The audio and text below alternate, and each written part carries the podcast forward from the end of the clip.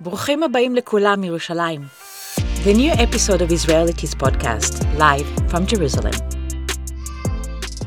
Welcome everybody to the brand new episode of Israelities. I'm still here, Stefano Guaglione, your host, and I'm live in Jerusalem and from Jerusalem. So today we have a brand new topic, and Pastor Chad is going to be here. Welcome, Pastor Chad, again. Yeah, thank you glad to for be your back. time. Now, um, I receive a lot of um, questions online and on my personal WhatsApp about what's the Bible saying about the war. Uh, we all know what happened on the 7th of October, and from the 7th of October, we are um, like more than 100 days into this horrible, horrific war. Many people are dying, but what the Bible says about the war? What the two testaments says about the war? The First Testament and the Second Testament is the Bible um, saying that the war is permissible, it's something that we can do, that we can fight uh, against enemies. So tell us more about your understanding, and more importantly than your understanding, the biblical perspective of the war. Right. So let's go back to the beginning. Let's remember that God created man, woman, animals, the earth. He created it good. He created it with a plan and a destiny. And that plan and destiny did not include war. Um, war became a result of sin in man's heart, uh, whether it was pride or it was power or fame or control or fear, even. So this is not the original intent uh, of the world is not to be at war with one another. We might go back um, as far as the early chapters of Genesis, where you know what is one of the earliest sins that we see is we we see not only the Adam and Eve eating from the tree of the knowledge of good and evil, but we see from uh, the brothers Cain and Abel, and of course you see Cain out of jealousy that God did not receive his sacrifice the same as his brother Abel. Cain kills Abel. God judges Cain for that action of violence and murder. Um, there's nothing written down in the Torah yet. Torah doesn't exist yet at that point, and yet he was still judged for that. Why can he, he be judged? Because he violated the universal moral code of knowing right and wrong because we ate from the tree of the knowledge of good and evil, which made us responsible for knowing right and wrong. So, what we can first say about war, violence, murder is it is in its bedrock form, it is a violation of the universal moral code of God. It's in the fabric of our beings, created in God's image, to know that that is wrong. But when you progress in the rest of the scriptures, you'll get to things like Genesis chapter 9, uh, where Noah comes out of the ark, his family is safe. There's the rainbow in the sky. He sacrifices to the Lord. But in that passage, it gives the Noahide laws. It gives four different laws that Noah must keep now, in addition to everything else he's learned from his ancestors and what the universal moral code would have taught him. And that is one of them is uh, the prohibition of of murder and bloodshed and violence. So again, very early on, we have a second illustration of we should not be part of that. If you continue to move forward, then you're going to finally end up in the Torah in the book of Exodus, chapter 20. And you're going to get to the famous Ten Commandments, and it's going to tell you, do not murder. It's going to say, lo tirtzach. But tirtzach here is not a general word for kill, it is a specific word for murder. So you have to remember the context there is it's murder becomes the the violation of God's commandment. If you were to pro- progress even further and you get into the wars of Israel, God himself is going to command you to kill people. You being Moses, Joshua, the army, whatever. And in a few minutes, maybe we'll, we'll circle back to that about the difference. But what we understand from a word like lo tirtzach, do not murder, versus laharog is to kill in Hebrew, there's a difference between murdering and killing. Sometimes God commands it, and so that puts us in the correct avenue of understanding um, the, the, the transaction versus the, the violation of the covenant of God, the commandments of God, when you murder someone. So, very early on, we have lots of examples of God doesn't want war, God doesn't want murder, God doesn't want violence, God doesn't want killing. These are His children. That's the baseline. But then we also start to learn that there are, because of sin being introduced to the world, there become appropriate areas where killing is allowed in the in the Bible, both Old Testament and New Testament. I'm gonna stop you here um, on the book of Exodus. Um, you just mentioned Exodus chapter 20. Before chapter 20 is like the people of Israel still in Egypt, and they are coming out. But before going out of Egypt, God is killing all the firstborn in Egypt, right? Right. Um, is this principle applicable to God himself or not? Like the killing and the murdering. The, do we blame God that the firstborn have been dying in, in, in, in Egypt or not? So is it applicable only to humankind or also to God? Well, of course, God is life giver. The Bible tells us it, it is His prerogative to give life and to take life. So uh, we're not in any position to judge God or His motives or His actions. God being a perfect, holy God uh, and righteous, uh, perfect in justice, will never uh, apply an action like killing or murder if it doesn't have a moral baseline of why he's doing it and a good reason. So when we get to the Exodus story, of course, this is the last straw, this is the last barrier to the children of Israel being released from slavery in Egypt to become the covenant nation that God has already proclaimed they would become. And Pharaoh's stubbornness was holding them in Egypt, and it was almost like God's hand was forced that if you're not listening to the other nine plagues, you're not listening to my power and my miracles, you're going to force me to go to this extra mile, this extra step. And I didn't want to have to do this, but you're forcing me to do it. So God, you know, He gives the commandment of the the the angel to go throughout uh, the land of Egypt, where there's not blood on the door, uh, then they're not safe. And anybody that wasn't covered by the blood then is killed uh, as a firstborn. Now, from the book of Exodus, we move to the book of Joshua. And the book of Joshua is that kind of book where we read God saying to Joshua, go and kill everybody, like children, women. Are we talking about the same God between the Testament? Is the God of the Old Testament like more permissible on war and killing people because of the context? And then I'm gonna read later some verses in in the in in the Brit Hadashah in what is called the New Testament or the Second Testament. So how can we balance this concept of war between God speaking to Joshua and then Yeshua afterwards saying other things? Well, of course, when you get to the the book of Joshua and we are starting to see the Jewish people come out of Egypt, come out of the desert, they're crossing the Jordan, they're coming into the promised land. By that point, this is God's commandment for them. So they have to obey. And sometimes the commandment is a harsh commandment that they need to follow through on, which is cleanse the land, uh, take away these people groups, kill this people group. Um, but one, one thing it is important to understand in that context is we are, at that moment, we are in the establishment phase of the covenant nation right? It's not something that we get a commandment forever and ever and ever and ever. You can just take the Israeli army and go kill everybody. That's not the commandment. The commandment is very defined.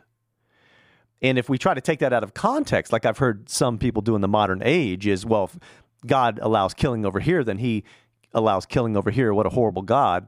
But that's not what he did. That's out of context. That's not the truth. The truth is within defined boundaries and for a defined period of time, God was establishing the foundations of his covenant nation so that that nation could be a blessing to the rest of the world as an example of the kingdom of God principles on earth, and so that the Messiah who would save everyone would be born through that people group. So it's a very defined purpose, and it's a very defined area, and it's a defined period of time for which we find the Israelites being given the permission or even the commandment to kill. But even when we're talking about those commandments, we're not speaking of murdering individuals. We're speaking of an army. We're speaking of warfare. Uh, we're speaking of the corporate dynamic. And Stefano, you and I uh, have talked about this uh, previously that there's a difference in God's mind of the murder of an individual innocent person versus the conflict that happens in a corporate military environment. And if we are not careful as New Covenant believers, we get lazy with our theology and our study, and we start to pretend that those are the same things. And in fact, they're not the same things. And of course, that's going to apply to even the modern day when we're dealing with war, even right now in Israel. Can we say also that the context in which the book of Joshua takes place is different than the Greek, Roman or Greek context in which the New Testament takes place? Well, you're dealing with, uh, uh, first of all, here's a problem that we have to solve. Is the God of the Old Testament the same as the God of the New Testament? And we, of course, say absolutely. He's the same God, yesterday, today, and forever. So if I have a wrong theology that the God of the Old Testament did things one way and the God of the New Testament does them a completely different way, almost like there was an error somehow in the Old Testament, then I have another problem because Yeshua says, I'm not different, I'm the same. And if I were to jump to the book of Revelation, how are we going to see Yeshua return? Is he a, a kind, soft hearted, gentle, passive Savior that's about to be crucified on the tree again? No. He comes on a, white horse with a sword in his hand, fire in his eyes, leading the armies of heaven into battle, into war. So that definition needs to be adjusted now because that version of Yeshua looks a lot like the Old Testament version that we get uh, of God. So there's not an inconsistency. It's the the context. It's where where is it supposed to be applied? So if we get to the teachings of Messiah himself, you're going to hear lots of things that talk about don't murder, don't have violence, don't even hate in your heart. But what's happened Let here me is- read. yeah, what's happened here is you you have an individual thing versus a corporate thing, and I know you want to yeah. talk about that. Yeah, I want to talk about that. I want to read first for people that are watching and listening to us in the Gospel of Matthew, chapter 5, verse 43 and, uh, verse 44, that says, You have heard that it was say, You shall love your neighbor and hate your enemy.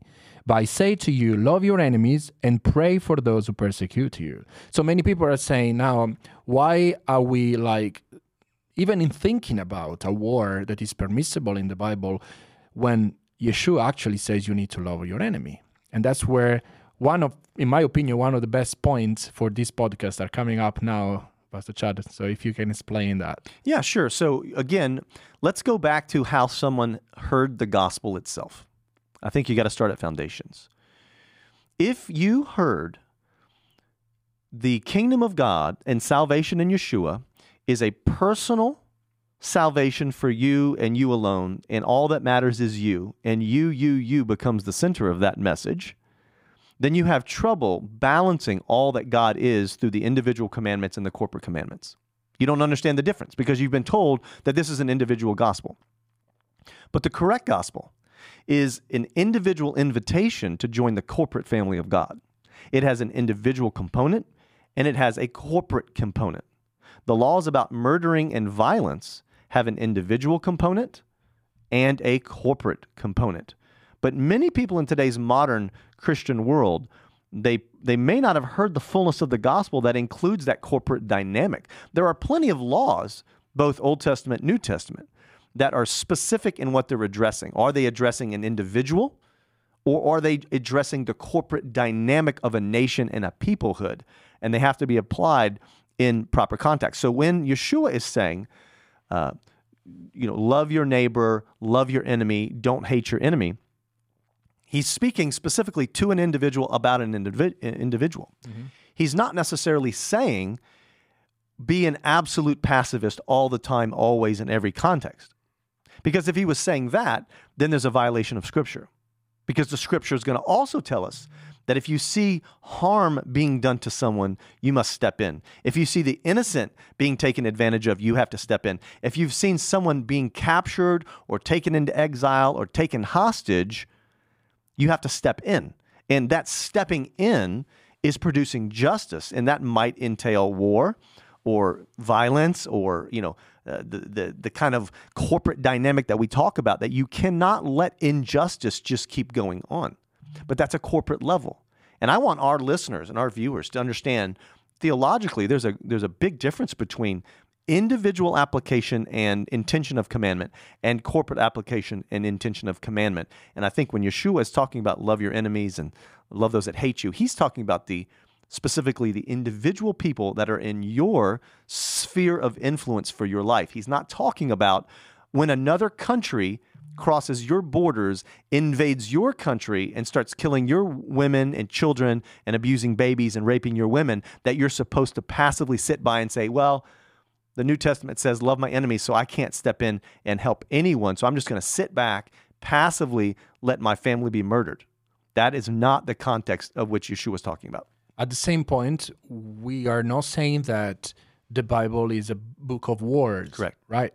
Um, so is it also important to find a balance uh, in our understanding? Like everywhere in the world, many people are supporting Israel, but many people also are saying, speaking of like big words like genocide uh, since the 7th of October.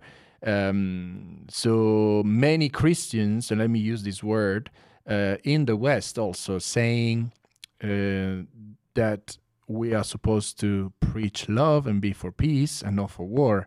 So how would you respond to this accusation? Maybe it's a too big word, but you know what I mean by it. Right. So again, we're going to go back to the destiny for which God created the earth. He didn't create it for war. War becomes a result of sin and the sin of man. But we have to then embrace that it is real, right? You can't pretend war is not real. You can't pretend there's not sin in the world. Um, and war needs to be a corporate response to produce justice when a situation of injustice has been done to innocent people. That's, that's the right biblical appropriation of war. It is not, and Israel was never allowed to, once the nation was established inside the borders of the covenant land, they were never allowed to go outside that border and start conquering other nations. That was never allowed. So they had tight restrictions on what their definition of war could be. But self defense as a nation is, in fact, biblically allowable. Uh, and of course, we've experienced that here in Israel with our country being invaded. So, as a new covenant believer, how do I balance the two of these? I need to love my neighbor. That's the people in my life, my individuals in my life. I protect the innocent. I'm commanded to do that. I'm, I'm also commanded to promote and pursue justice when injustice is being acted upon. So I can't sit by idly and passively and let injustice keep going on. I must engage in that. So that gives me a little bit of a push toward, hey, you might have to engage in this. And then on the corporate dynamic side, uh, especially from the Israel's history and modern history, there will be times, unfortunately, not God's perfect will, not his desire, but because of sin, there will be times where we might have to engage in the corporate dynamic of war in order to produce the justice the Bible commands us to produce. So, Pastor Chad, I have another question for you. What is the appropriate response to violence? We have to look again at context. Are we talking about an individual, uh, somebody promoting violence against you uh, or against someone nearby? Are we talking about a corporate dynamic, uh, one nation invading another nation? So, if we're talking about the individual side of this, um, if someone is attacking you personally, uh, you have the right to defend yourself, but you don't necessarily have the right to go back and attack the other person because we would then move that into the classification of vengeance, right? Revenge or vengeance. And the Bible says uh, of the Lord that vengeance is mine, says the Lord. So we're not trying necessarily to enact revenge on someone. We cannot even hate our enemies. We must forgive and we must bless and we must love our enemies. But that's again, that's an individual context of law. But another appropriate response is if you are the eyewitness to someone else being attacked, you have a biblical commandment to step in and promote justice in that scenario. So if you sit by passively, then you have violated the Bible. Mm. To him who knows to do good and does not do it, it is sin to him. So that would be another appropriate place where you have to step in. And then on the corporate dynamic, if someone is invading, if you are being attacked, if hostages are being taken, then again, as a corporate dynamic, as, a, as an entity of a nation, you have the right and sometimes even the, the commandment to step in and promote justice so that you can find peace. We're not talking about uh, promoting violence so that violence can forever be the answer. We're talking about stopping violence. Sometimes it takes violence to stop it because your goal is justice and peace according to the will of God at the end of that. So we just want to make sure as an individual, we don't take vengeance, which is not ours. We don't take revenge either. But when someone else is being attacked, we are commanded to step in and help. Very clear. Thank you. Now, in these present days, we are living in the middle of a war here in Israel. What is the um, the point, or what is the action that our congregation, our network, is doing, responding to the needs of the war theologically, from a teaching point of view, so what you are preaching on on a Sunday afternoon, but also like practically, so about the need and the needy. So one of the things we wanted to do early on was to uh, address some of the theological dynamics that must be explained during such a difficult time like this. And some of it uh, was repeated today in the podcast, and some of it was uh, expanded upon in a different sermon series that our folks can find online in the archives. But we had to talk about love hate relationships, individual versus corporate dynamics. We had to talk about war versus murder and killing and how they're all different, both in Hebrew and in context of the Bible. So, first of all, we had to give that. That theological foundation. Then we had to start talking about prophetic elements what is Israel? What is a Jewish person? What's the covenant dynamic? What has God promised? Where are we headed? Then we also had to bring in some sensitive dynamics, a little bit of the politics involved.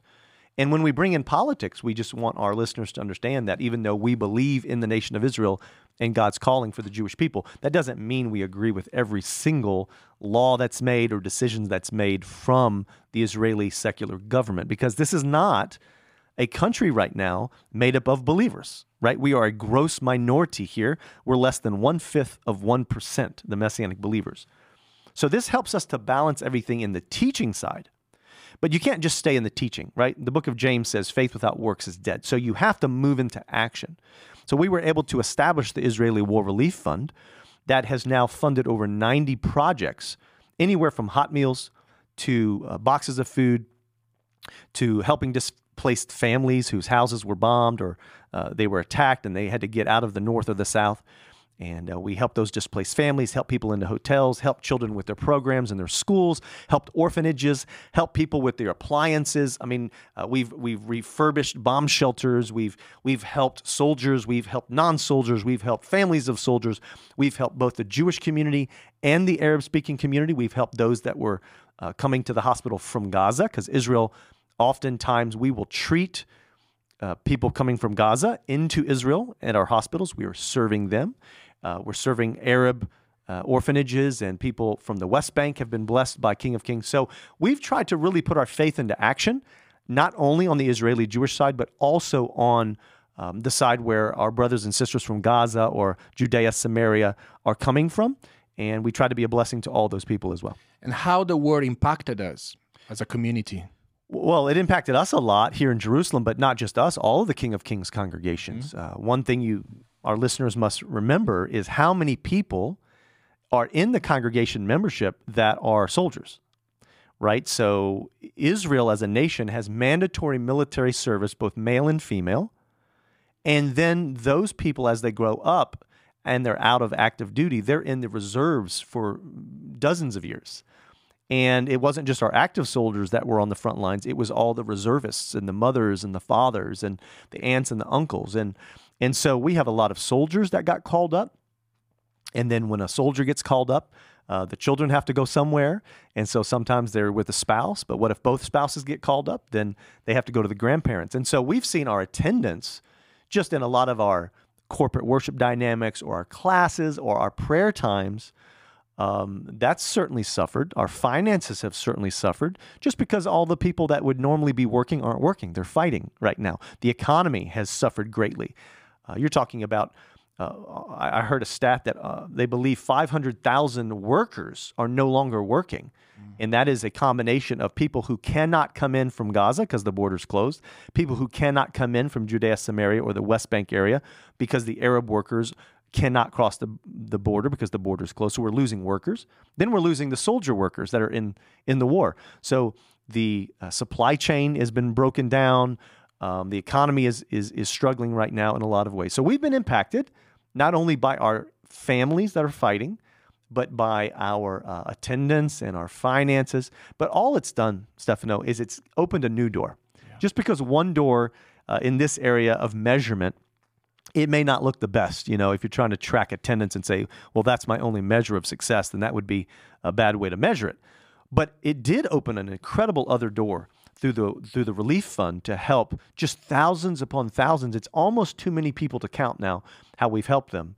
Um, but we've been able to to preach the gospel in a loving way, not in a deceptive way, but in a way that we're helping uh, be Yeshua's hands and feet on the ground to everybody that we can encounter, and we do that in the name of the love of Yeshua. And so that that was a new door that we're excited about. It's a great testimony.